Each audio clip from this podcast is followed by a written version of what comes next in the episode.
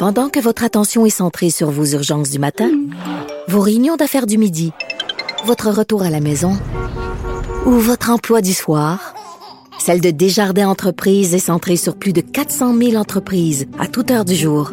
Grâce à notre connaissance des secteurs d'activité et à notre accompagnement spécialisé, nous aidons les entrepreneurs à relever chaque défi pour qu'ils puissent rester centrés sur ce qui compte, le développement de leur entreprise. Ici Ricardo. Et Émilie, marchand d'IGA. On a envie de vous inspirer à bien manger. À moins de 5 la portion. Suffit de repérer les produits valeurs sûres et de les cuisiner avec une de nos recettes. Les valeurs sûres, c'est bien pensé, hein? Bien sûr! Détails sur IGA.net. Francis Gosselin. Économiste. Tout ça, ils l'ont échappé. Consultant. C'est quand même pas une petite affaire. Auteur. C'est moins politiquement populaire. Francis Gosselin, pour savoir et comprendre l'économie. Bonjour Francis. Salut Mario. Alors, l'usine québécoise de Bell Textron, ça c'est l'ancien Bell Hélicoptère, hein, si je ne m'abuse. Exact. Euh, dans les basses Laurentides, dans le coin de Mirabel, qui euh, hérite de quoi de nouveaux contrats, nouvelles responsabilités? Oui, ben les, les deux en fait. Là, donc, faut dire, donc pour rappeler là, aux auditeurs, le Bell hélicoptère avait été racheté par l'entreprise euh, texane américaine euh, Textron, donc il y a quelques années, puis ça, ça demeure une usine très importante pour ce, ce nouveau groupe. Euh, et donc, ce qu'on apprenait aujourd'hui, c'est que suite à l'obtention de nouveaux mandats avec l'armée américaine, Textron, Bell Textron a décidé de transférer à Mirabel, donc au Québec, un certain nombre de, de, de postes stratégiques d'ingénierie, de conception et de fabrication. Euh, donc, c'est très excitant, évidemment, pour la filière euh, aéronautique euh, québécoise dans la grande région de Montréal. Et ultimement, ça va permettre d'avoir des retombées économiques assez importantes dans, dans la grande région.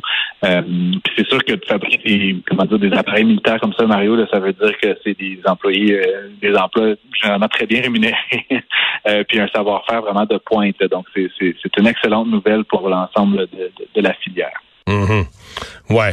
Mais c'est une entreprise qui avait euh, quelques années euh, pleine d'espoir, le vent dans les voiles. C'est encore, euh, c'est encore là, comme si on entend moins parler, mais oui, elle continue sa croissance son développement.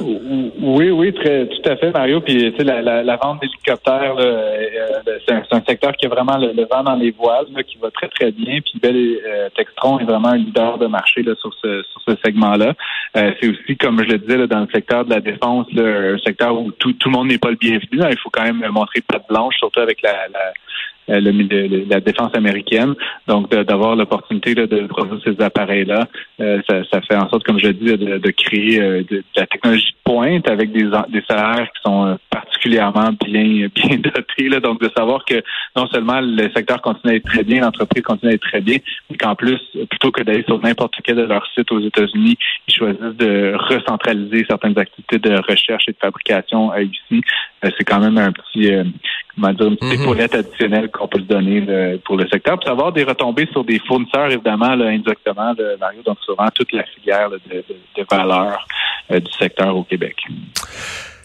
Prochaine étape dans la stratégie podcast de Spotify. Euh, ça, ça, me fait rigoler parce que c'est comme ça que l'entreprise euh, a dit que qui, qui ont nommé la décision qui a été annoncée aujourd'hui. Donc, c'est la prochaine étape de leur stratégie. Et la prochaine étape de leur stratégie, ben, c'est mettre plein de gens dehors.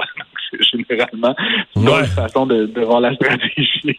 Euh, donc, euh, donc Spotify, le, le, géant de, de, la musique suédoise, là, qui annonce aujourd'hui qu'il licencie 200 personnes.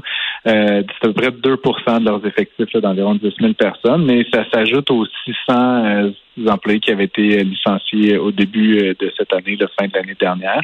Euh, la stratégie dont il est question, ben, c'est qu'ils vont notamment euh, fusionner là, plusieurs des studios qu'ils avaient acquis là, pour constituer cette nouvelle verticale de, des, des balados-diffusion, de, des podcasts, et éventuellement réduire un petit peu la voilure, là, parce que c'est certain que un secteur, qui avait été très, très, très populaire là, depuis cinq ans, mais qui, malheureusement, ou heureusement, je sais pas trop, mais euh, qui, qui, a beaucoup perdu là, en attrait, notamment pour les annonceurs. Euh, donc, il y a moins d'argent, donc moins de possibilités d'embaucher des centaines et des centaines de personnes. Euh, puis Spotify, qui s'est toujours un peu posé là, en avance de, de, cette vague-là, ben clairement, en fait des frais, là, comme, comme beaucoup d'autres acteurs. Mmh. Et encore une mauvaise journée pour les euh, crypto-monnaies qui sont reparties en forte baisse. Ouais, ben là, je sais pas, Mario, tu sais, ça fait plusieurs fois que, que, je parle de, cette entreprise-là, mais, depuis l'effondrement de de, FTX dont on a fait le grand cas l'année dernière. Euh, c'est euh, il y avait un nouvel acteur qui était devenu vraiment le leader mondial qui est Binance. Euh, Binance qui euh, avait des, des, activités un peu partout au monde, mais notamment une filière euh, aux, États-Unis qui, qui s'appelle Binance US. ils ont eu plusieurs démêlés, ou en tout cas un peu des attaques publiques par médias interposés ces derniers mois. Là, ce qu'on apprend aujourd'hui, c'est que la Securities and Exchange Commission, qui est un peu l'équivalent de, de l'AMF aux États-Unis, carrément le dépose des accusations là, contre contre la plateforme et son fondateur, là, Changpeng Zhao.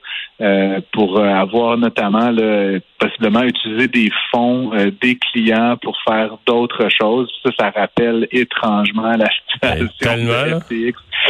Fait que tout ça, donc il parle de d'échange, de, de, de, trading, de, de, manipulation, et donc il pourrait y avoir carrément des milliards de dollars là, qui seraient euh, on va dire, au mauvais endroit. Et donc, s'ils sont au mauvais endroit, possiblement, surtout quand le cours de, des crypto-monnaies monte et descend, ben, éventuellement, ça peut mettre de l'argent des déposants euh, à risque.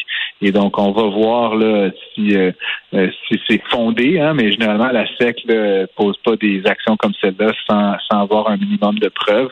et donc, si ça s'avère que ça ressemble un petit peu à ce qui s'est passé chez FTX, Mario, là, ben, ce serait pas surprenant de voir euh, une triste euh, fin pour ce nouveau leader mondial.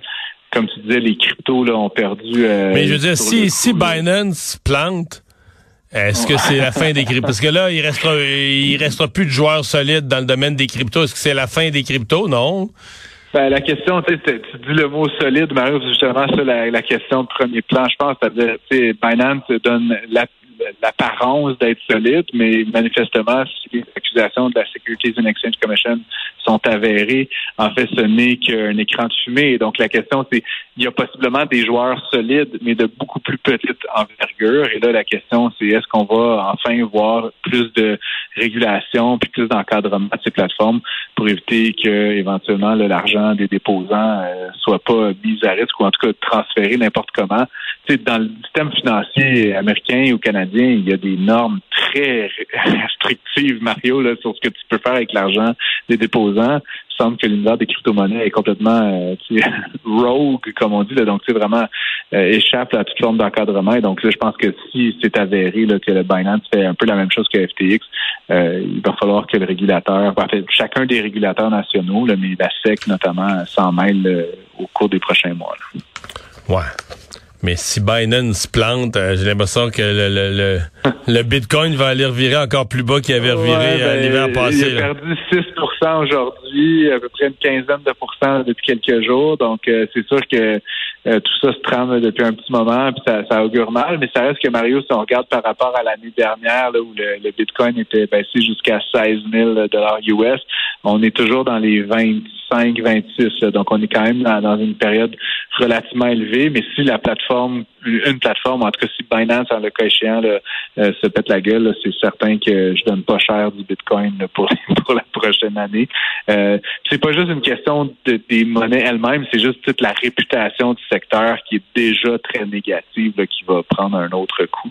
Donc on va suivre ça avec beaucoup d'attention dans les prochains jours, les prochaines semaines. Merci Francis, à bientôt. Je t'en prie, bonne journée.